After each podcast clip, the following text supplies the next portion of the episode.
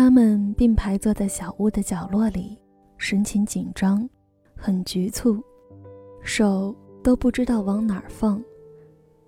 过时的提包，素色的衣裳，廉价的皮鞋，简朴却整洁，隐隐带着几分普通人的隆重。一看就知道他们并不常出门旅行，衬衫扣得严严实实，头发梳得一丝不乱，出差一样。坐姿僵硬得很，应该没怎么进过酒吧。两个人只点了一瓶啤酒。一进门我就看出来了，他们应该来自某个小城，安分守己了一辈子的工薪阶层。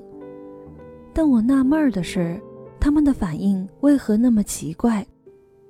我刚一进门，他们就死盯着我看，眼神里满是期待和慌张。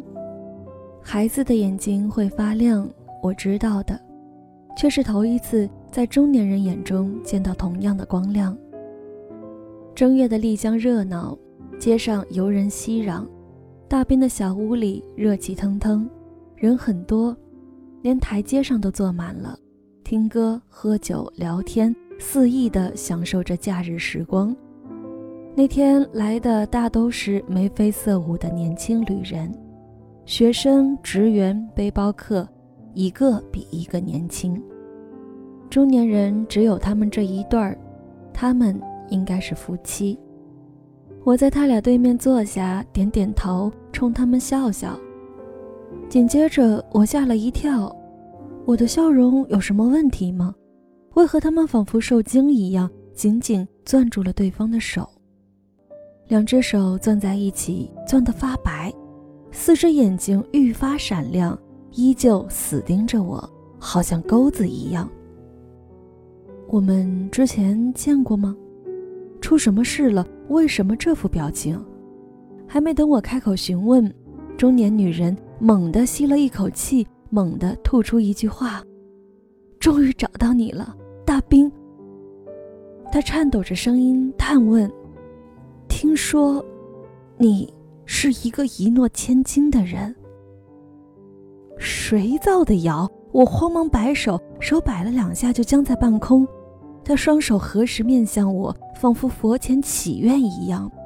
他闭上眼睛对我说：求求你，求求你，帮我们一个忙。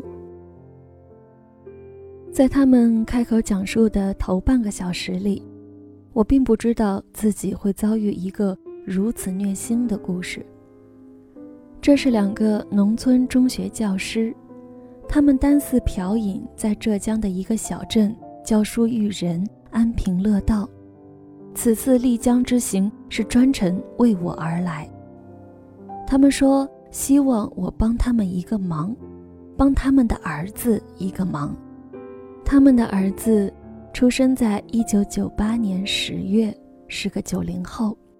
他的母亲看着我的眼睛，着重强调说：我儿子是个好孩子。每个父母眼中的孩子都是好孩子，但他执拗地说他们家的好孩子和别人家的不一样。他说他的儿子出奇的懂事。他们都是农村中学教师，陪学生的时间多，陪儿子的时间少。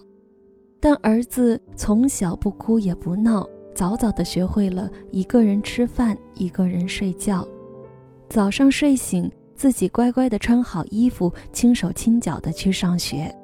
问他，他会说：爸爸妈妈上班累，多休息一会儿吧。他说：我是老师，没时间过3月8日的节日。下课铃一响，就看见儿子站在教室外，一边挥动着节日卡，一边喊：妈咪，节日快乐。节日卡是他自己裁的，自己画的，还有一个小蛋糕。他零花钱少，只买得起拳头大的蛋糕。女学生们围着他逗他，他一本正经地叉着腰，挨个教训他们：你们这些妇女啊，都要听话，不许惹我妈妈生气。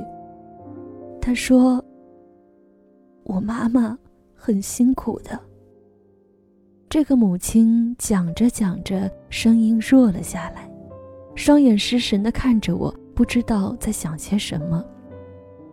我咳嗽了一下，她好像被惊醒了一样，歉意地点了下头，继续开讲。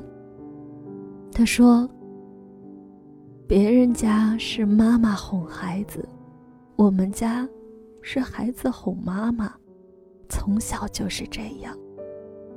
曾经有一个周末的晚上，我带着岳阳去火车站广场玩，那时候他还小，我太粗心了，边散步边备课，不知不觉就和他走散了。我满广场的找他，找遍了整个广场也找不见踪影。我不知所措了好久，等到终于稳下心神想报警时，电话来了。岳阳在电话里大声喊，妈妈，我找不到你，我自己先跑回家了，我在家楼下的小店里，很安全的。岳阳气喘吁吁地喊，妈妈，你别担心我，你不许哭啊。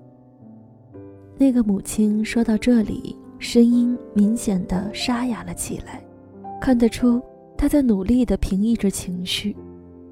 我递给她一杯水，她接过去捧在手里却不喝。她认真地看着我说，真的，她从小就知道心疼人。我说，哦，我知道你儿子是个好孩子，但是……她急急地打断了我的话，自顾自地重复着说，他真的从小就知道心疼人。我儿子学习永远名列前茅，我从来没有担心过他的成绩，只担心他的喜好是否太多。学校里他什么活动都热意参与，广播站、学生会、演讲比赛、朗诵比赛、数学竞赛，光是象棋比赛的证书就有厚厚一沓。象棋教练说，我儿子是个好苗子，让我送他去省城好好培养。但他拼命和我说，不要不要，妈妈，我下棋只是兴趣爱好。他怕让家里花钱，他怕累着我们，他心疼我们。我儿子还喜欢音乐，学过小提琴，萨克斯获得了10级证书，葫芦丝在浙江省民乐比赛中拿过3等奖。拿完奖之后，他就不肯再学了，老师怎么劝他也不从。他跟我说，其实乐器里他最喜欢的是吉他，他不说我也知道，吉他最省钱，不像小提琴、萨克斯的课时费那么贵。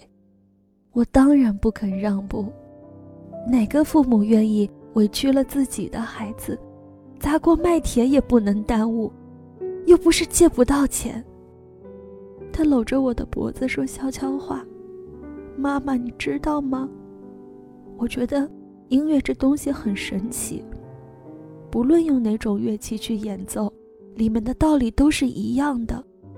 你就让我学吉他吧，至于其他的乐器，我将来一上大学就自己挣钱，我有大把的时间去学。我搂紧他，好孩子，爸妈没本事挣钱，委屈你了。他撇嘴，妈妈，你说的这都是什么话？谁有咱家这么厉害？我爸爸妈妈都当老师。我儿子学吉他上手很快，他本来就有音乐天赋和功底，吉他是借的，他总是说自己技术低，用不着专门买好琴。别人还在爬格子练和弦时，他已经开始自己琢磨着写歌了。他看书多，歌词一写就是半个笔记本，只等着将来学会了乐理就自己谱曲。他志向大得很，当作家，当棋手，当歌手，那么多兴趣爱好，却从来没有耽误过学习。他后来从小镇考到省城中学时，成绩是最优秀的。每个母亲都爱夸自己的儿子，一夸起来就刹不住车，这个母亲也不例外。这个朴素的母亲告诉我说，她的儿子考上的是赫赫有名的杭州市文晖中学。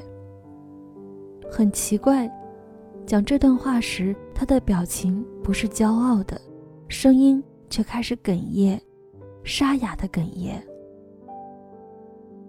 据说，据学校报道时，岳阳手里的行李是最简单的，肩上的行李也是最特殊的，是一把吉他，是庆祝考到省城父母送他的礼物，从小到大他收到的最昂贵的礼物。他弹着那把珍贵的吉他，从初一弹到初二，从2012年谈到2013年。2013年发生了许多事，厦门 BRT 快线起火，47人殒命。上海和安徽两地率先发现禽流感，后来是江浙皖鲁闽以及台湾。大范围的木癌笼罩中国中东部，从北京到上海，人们惶恐地抬头看天。这些公众领域的大事件被人关注、关心、铭记或遗忘。2013年的杭州也发生了一件事，一个孩子毫无征兆地病倒，一对父母一夜之间突然苍老。没有几个人会去特别关注这件小事，如无特殊原因，没有几个人会关心一个陌生的普通的孩子的病症。大部分事不关己的人懒得去追问熟人社会以外的事情，大部分身体尚且健康的人并不关心这种病的致病原因到底是什么，也并不关心为何在城市儿童中这种病的发病率已经上升了 13%。 这个病叫白血病。好似耗尽了全身的力气，那个母亲虚脱地靠在了丈夫的肩头，她流着泪说，大兵，我来找你之前，我们俩读了你的书，我记得你在书里写过，命运善极，总吝惜赋予世人很久的平静，总猝不及防地把人一下子塞进过山车，任你怎么恐惧挣扎，也不肯轻易停下来，非要把圆满的颠簸成支离破碎的，再命你耗尽半生去拼补。她靠在丈夫的肩头流泪，反复念叨着命运善极这四个字。她说，到底嫉妒我们什么？我们到底做错了什么？非要惩罚这么好的一个孩子？最触目惊心，莫过于中年人的伤心。一对中年夫妻摊开手掌，彼此给对方拭泪，边叹气边拭，越拭越多。这一幕看得我有些难受，但更多的是一种难言的尴尬。犹豫再三，我说，大姐，你们的遭遇我很同情，我知道治白血病要花很多钱，也大略知道你们的收入水平，但是实话实说，不是我见死不救，这个忙我或许很难去帮。我说，对不起，你们的儿子是个好孩子，但我并不是个有钱人。他们俩连声说不不不，用力的在我面前摆手。那个父亲苦笑着说，大兵，你误会了，我们不是来找你要钱的，我们当了一辈子教书匠，穷归穷，骨气还是有的。况且他轻声说，我们儿子现在不需要钱。大过年的，你们不在医院陪孩子，反而千里迢迢跑来找我，不需要钱，那需要什么？那位父亲揽住妻子的肩膀，再次帮她擦了擦眼睛。他抬头看了我一眼，又低下头，慢慢地说：“儿子很乐观，他妈妈都要崩溃了，他还反过来安慰他，变着法子逗他开心。他从小就这么懂事，生病了还这么懂事。他越这样，越让人心疼。这是个遭罪的病，生病的这2年，他尝尽了各种化疗的苦，每天吃药、打针、抽血。当化疗间隙病情较轻时，他总不忘了学习。我们给他请了家教，文化课与吉他2不误。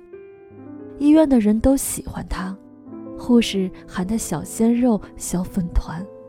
他给大家弹吉他，大家都给他打气。他自己也坚信自己能好起来，经常和我们说，等我病好了怎样怎样。2014年5、6月份，儿子的病情确实好转了，还重返了教室。上午上半天课，下午在家休息。期末考试竟然还考出了个非常好的成绩。我儿子是最棒的，从小就是这样，不管生不生病都这么棒。听到那个父亲说到这里，我松了口气，一句恭喜还没来得及说出口，又深深咽了回去。那个父亲低着头，愈发佝偻了，鼻尖上清清楚楚悬着一滴泪。我们以为他几乎痊愈了的时候，7月份的骨穿报告也出来了。骨髓里的坏细胞有点反跳，医生建议要连续加4到6次化疗才行。于是我儿子又开始了连续化疗的历程。很痛苦，不是人遭的罪，那么小的孩子。前4次化疗进展很顺利，每次都完全缓解。第5次化疗后，他妈妈拿到骨穿报告，哭得肝肠寸断，我也被这个晴天霹雳轰得差点晕倒。天大的玩笑，这次骨髓里的坏细胞比7月份那次要高得多，是真正意义上的复发。瞒不住了，我把这个复发的坏消息告诉儿子，他竟然出奇的平静。他对我说：“爸爸，没关系的，咱们再接着化疗。”我憋着眼泪躲到门外去哭。孩子，你和我说话的口气像个成年人一样，你为什么要这么懂事？你难过，你失望，你哭出来，你叫出来，喊出来呀！爸爸不怪你呀，为什么反倒要你一个孩子来安慰爸爸？化疗越多，对人体的伤害越大，恢复起来也越难。他其实已经对化疗很恐惧了，每一次都是上刑啊！我不明白，他一个小孩子到底靠什么才忍下来的？儿子再次住进浙江省第1医院，而我则跑北京、跑河北，联系骨髓移植事宜，必须骨髓移植了，没有别的办法。医院联系好后，我把我们一家人的衣服和被子都托运到了河北那儿。一切准备就绪，只等儿子做完化疗，细胞长上去，就去医院移植了。我们一家3口也都抽血进行了骨髓配型，结果都是5.5相合，还有点希望的。结果希望没了。医生下达了病危通知书，说我们的儿子很快就要没了，让我们准备后事。我们不懂啊，什么叫快没了？准备什么后事？不是还好好的吗？刚刚还说晚饭要吃大馄饨呢，我不信。他养病期间，不是还好好的继续写歌弹吉他吗？他将来还要上初中，上高中，上最好的大学。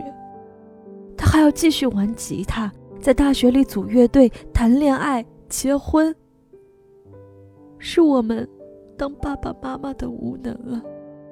他走了，我们也不想活了。儿子的身体越来越难受，可他一直说，妈妈，我不难受，过2天细胞长上来就好了，你不许哭。他想给妈妈擦眼泪，手都抬不起来了。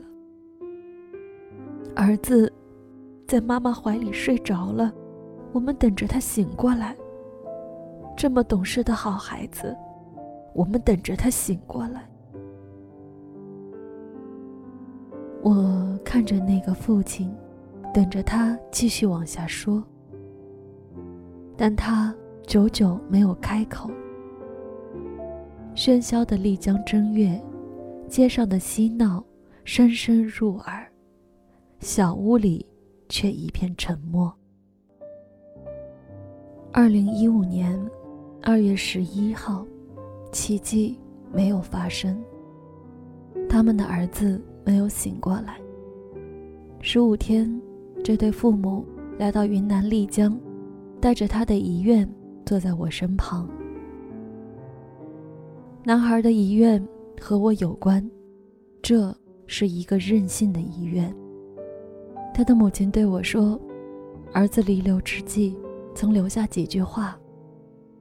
他说，好遗憾哦，这么快就离开这个世界，还没来得及留下点什么就要走了，真的好遗憾。还有那么多没来得及实现的心愿。他说他写了好多歌词，但看来没有机会谱上曲子了。如果有人能把这些音乐给做出来，该多好啊。他说，妈妈，能让我任性一次吗？他说，妈妈，有一个人，他既是作家也是歌手，我读过他的书，也听过他的歌。这个人神出鬼没，很难找到。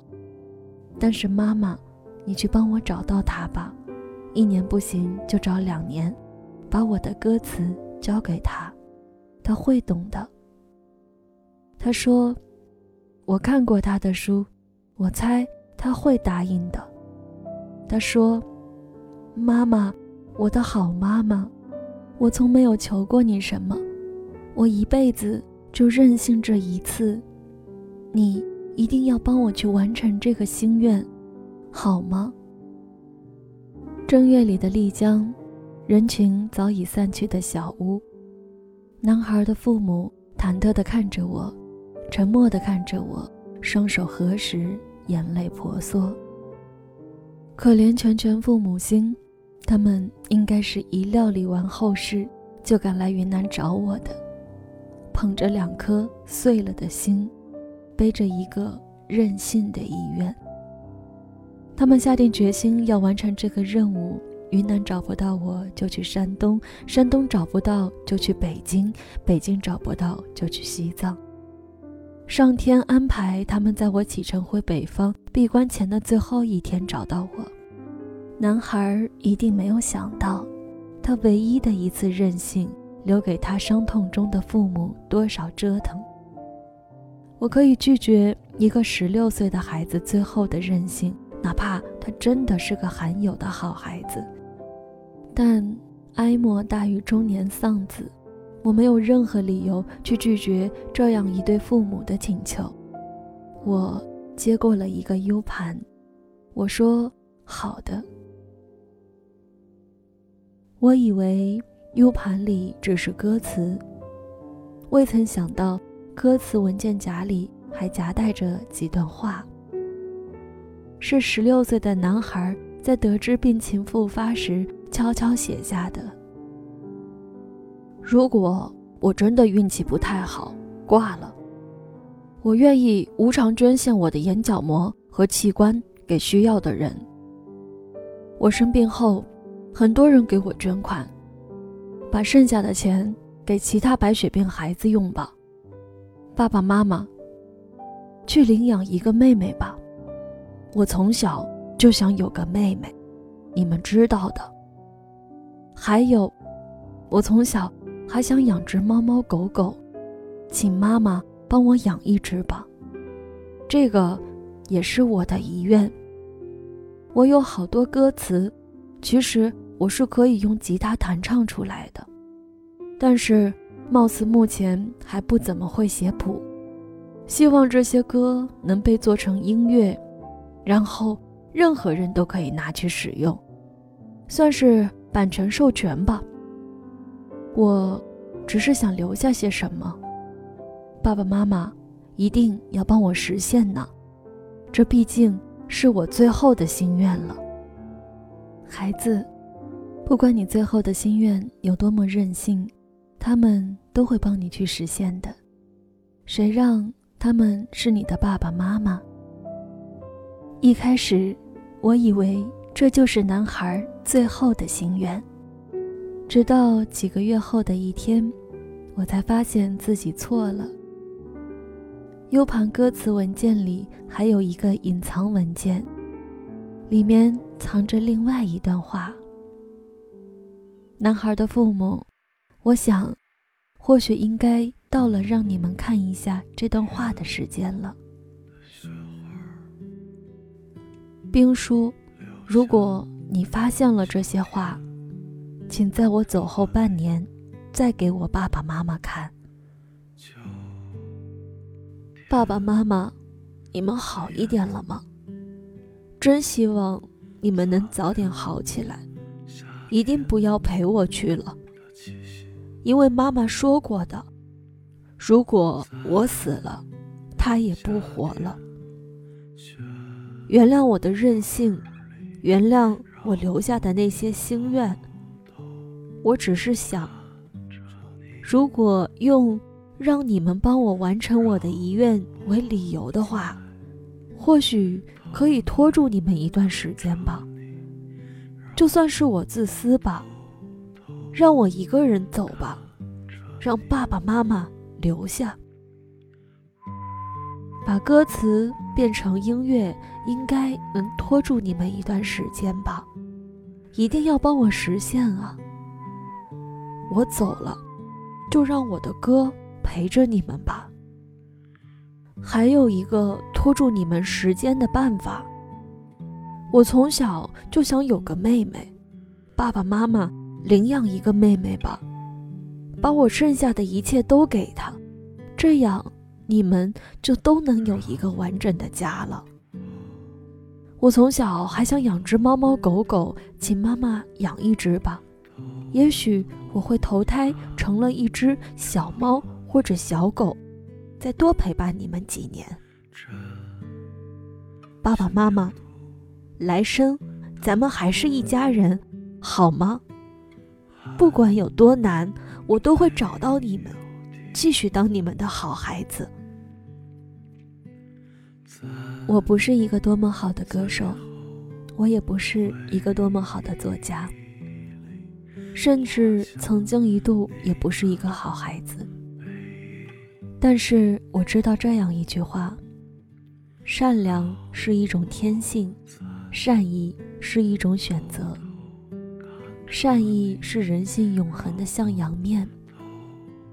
我从未想到过这句话会在一个16岁临终少年的身上得到印证，它如流星般划过，却用善意短暂点亮了夜空。是的，人性在每一个人身上的星辉闪光都只是刹那，但正因为有了那一刹那，有些人才变得永恒或伟大。命运善极，这个16岁的少年一定来不及伟大，但他所选择的善意却是永恒的。男孩的音乐专辑快做好了，遵从他的心意，我拿着歌词找到了6位他喜爱的民谣歌手，一人一首谱成配乐，演唱录音，再转成音乐二维码。他的生日是10月，秋天，届时这本书应该已经上市了吧。我会在书里留出专门的一页，印刷上这些音乐二维码，方便诸君扫一扫，免费收听，就当是送给他的生日礼物吧。这也是他留给这个娑婆人世间的礼物，送给每一个人的。光阴如潮，大浪淘沙，未来未知的年月里，我的这本书一定会湮灭，但我祈愿这些歌能被传唱。